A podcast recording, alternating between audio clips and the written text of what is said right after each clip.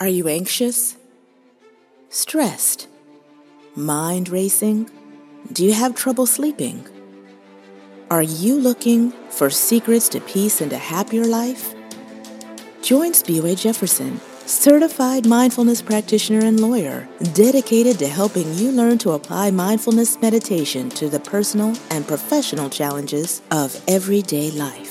Harness the power of mindfulness meditation to live and work to your highest and best purpose, starting with just five minutes a day. Hi, and welcome to Mindful in Five, where we learn how to apply mindfulness and meditation to the challenges of everyday life in bite sized episodes for people with no time.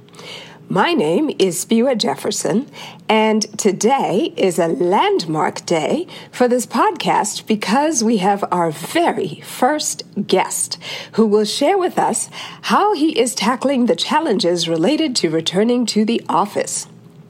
Most office workers were displaced by the mandatory shutdowns back in March of 2020.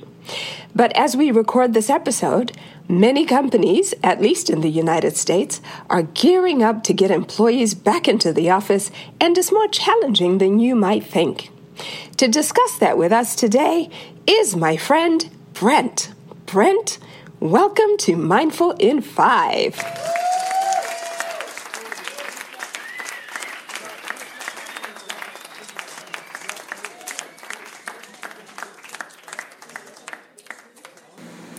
Great to be here, Spiwe. Thanks for the opportunity. As a starting point, what would you like us to know about you?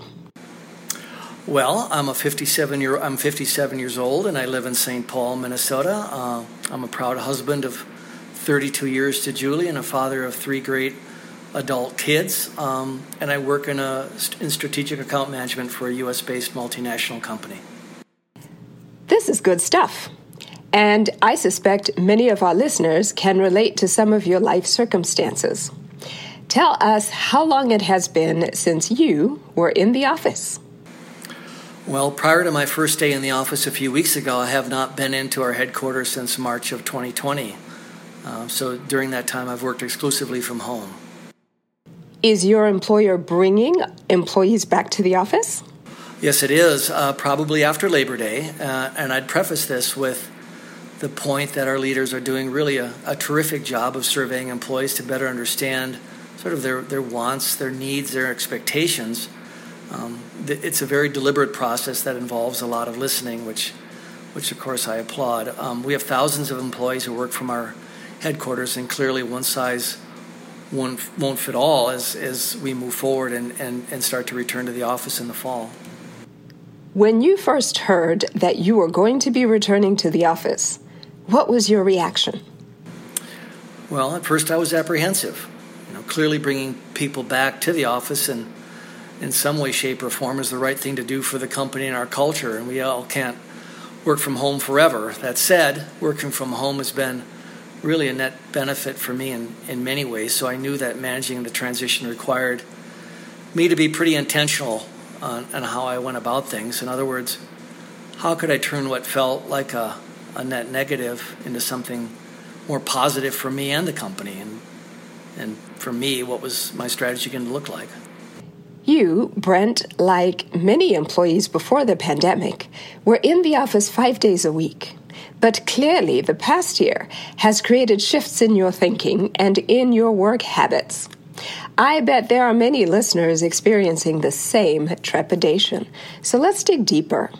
Mindfulness is all about being present in the moment, and in this case, being introspective without being judgmental about how you're feeling and what you're thinking. So, Brent, tell us more about what you were experiencing. Well, first of all, I, I think it's important for your listeners to know that I'm a borderline introvert. So, being around people, even ones that I really like and enjoy, is, is taxing emotionally for me. Um, further, the emotional muscles that I've used to manage, you know, that introversion have largely atrophied over the past 15 months, which probably wouldn't be a surprise or unusual for many of your listeners too. And this made me think, you know, I, have thrived in a digital world. Would I lose my competitive edge when I returned to the office and, and, and went back to what that world was like. And, and these thoughts made me, made me anxious. Secondly, my commute to and from work is about 80 minutes per day, and that's, that's quite a bit. And for the past 15 months or so, the time I've you know the time I had invested in commuting, I've been able to I've been able to invest in exercise and and meditation and other things that have benefited me in countless ways physically and, and emotionally. And I did not really relish the idea of giving this up. So I became somewhat resistant to the notion of of going back into the office. Um, and third, the increased flexibility, you know, associated with working from home has been a, a net positive for my relationships with both family members and friends. I became more present and, and, and could do more of the things around home that really help make life go. Like simple things like preparing dinner or helping to prepare dinner or bringing my wife Julie her tea in the afternoon, which is important to her, and doing the shopping and other helpful things that I was less able to do back in the day. And I also found that life had become slower and less stressful, and the quality of, of communication had improved. And I've heard that from others too. I suspect there are many employees out there who have a viscerally negative reaction to the idea of returning to the office who may not have taken the time to really think through why they feel the trepidation and why they feel kind of intimidated by the idea. And what I like about your story, Brent, is that not only did you have the presence of mind to sit down and acknowledge what you were feeling, but then you did something about it. So tell us about the action that you took.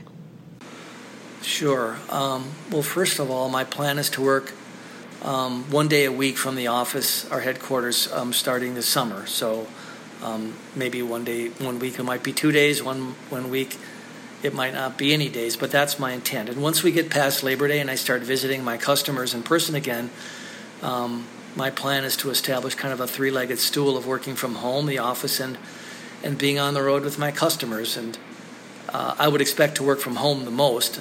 Time time will tell. I heard you say at the beginning that you did have your first meeting. So tell us about that and tell us how things have gone so far.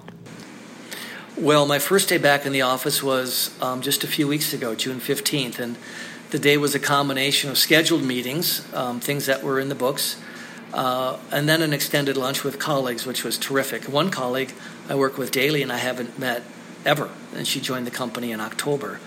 But ironically, it was the informal discussions, the unplanned, spontaneous interactions, if you will, that reminded me of the value of working from our headquarters. Um, and some of those are already paying paying dividends for me. Um, I, I, summarized my experience in the office that day in a, in a very brief email to um, kind of the extended team that I'm part of. There are about 100 colleagues or so in, in the extended team, and I probably received at least 10 responses from various colleagues who shared with me how similar their feelings had been to mine and how helpful it was that I shared my experience and feelings with them uh, that feedback was very affirming to me.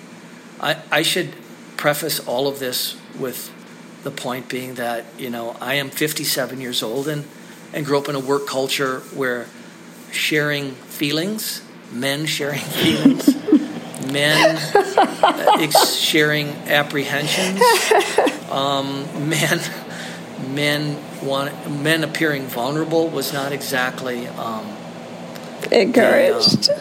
The, um, the well the the blueprint, if you will, the prototype of what it looked like. Mm-hmm. I'll just say that. Yeah. So, did this take some emotional energy for you to even express it within yourself, much less talk about it out loud? No, because I have a, a very dear friend that I actually discussed some of it with dinner the, the evening after I was in the office. My, what a good friend you have um, which was which was really really super for me. But I guess there's three takeaways here that I I would consider leaving with with your ninjas Spiwe. And the first is take stock as to why you're feeling the way that you're feeling. And I kind of laid out some of the feelings I had at the outset of the podcast. In my case, it was everything. It was emotional, it was physical, and it was logistical. And this introspection and, if you will, this personal Q and A, I think, is essential to kind of get to grips with why am I feeling the way I'm feeling? What is it that's triggering? What are the tr- what's being triggered, if you will? Second, I would say engage colleagues and friends at work that you trust and make plans to meet in the office both for the work part but also for after hours fun. You know, corporate life is about more than just the work, it's about camaraderie and relationships. And so make time to cultivate those because those have, you know, those in many cases have been sidelined for some period of time. So have fun, you know, and, and, and don't be ashamed to want to have fun. And then third, develop a plan. This is probably most, you know, consistent with my personality. Is develop a plan and a strategy that enables you to extract the value from being in the office while not losing the benefits that you accrued while you were working from home. I mean, anyone can go from all or nothing. But the important thing is what is it that you want to retain? What is it that you want to gain that you lost while working from home? And then just do it. You know, it's the old Nike thing. Just do it and share your experience with colleagues and that you trust and care about, and just kind of get on with it a little bit. Um, and I think most people will will um, will get back in a new groove. You know, part of what I think is really interesting about what you said is the point that actually work is about more than just doing the work. It's about the relationships that you build and the camaraderie that you build along the way. And I have heard a lot of my friends and colleagues talk about how much more productive they have been during the pandemic. And what they mean is that I am now spending more time in front of my computer working on things and I'm not wasting time yucking it up with my coworkers and talking in the hallways and spending this uh, other social time that felt like unproductive time. I, I, I hearken back to a statement that I heard once that sometimes employees feel like the discussions and the relationships are taking away from the work, but actually they are the work. And so I think we perhaps um, underestimate the value of that social time and the building of social, emotional, and psychological connectedness with our coworkers. Because when we do get to the nuts and bolts of doing the work, it makes it if not more effective and efficient, certainly more fun to work with people that you know something about and that you actually like. All that to say, I agree with everything you said, Brent, but that in particular, I think, is often quite, quite underestimated. May I add one more thing about um, the, you know, the interpersonal stuff in the work?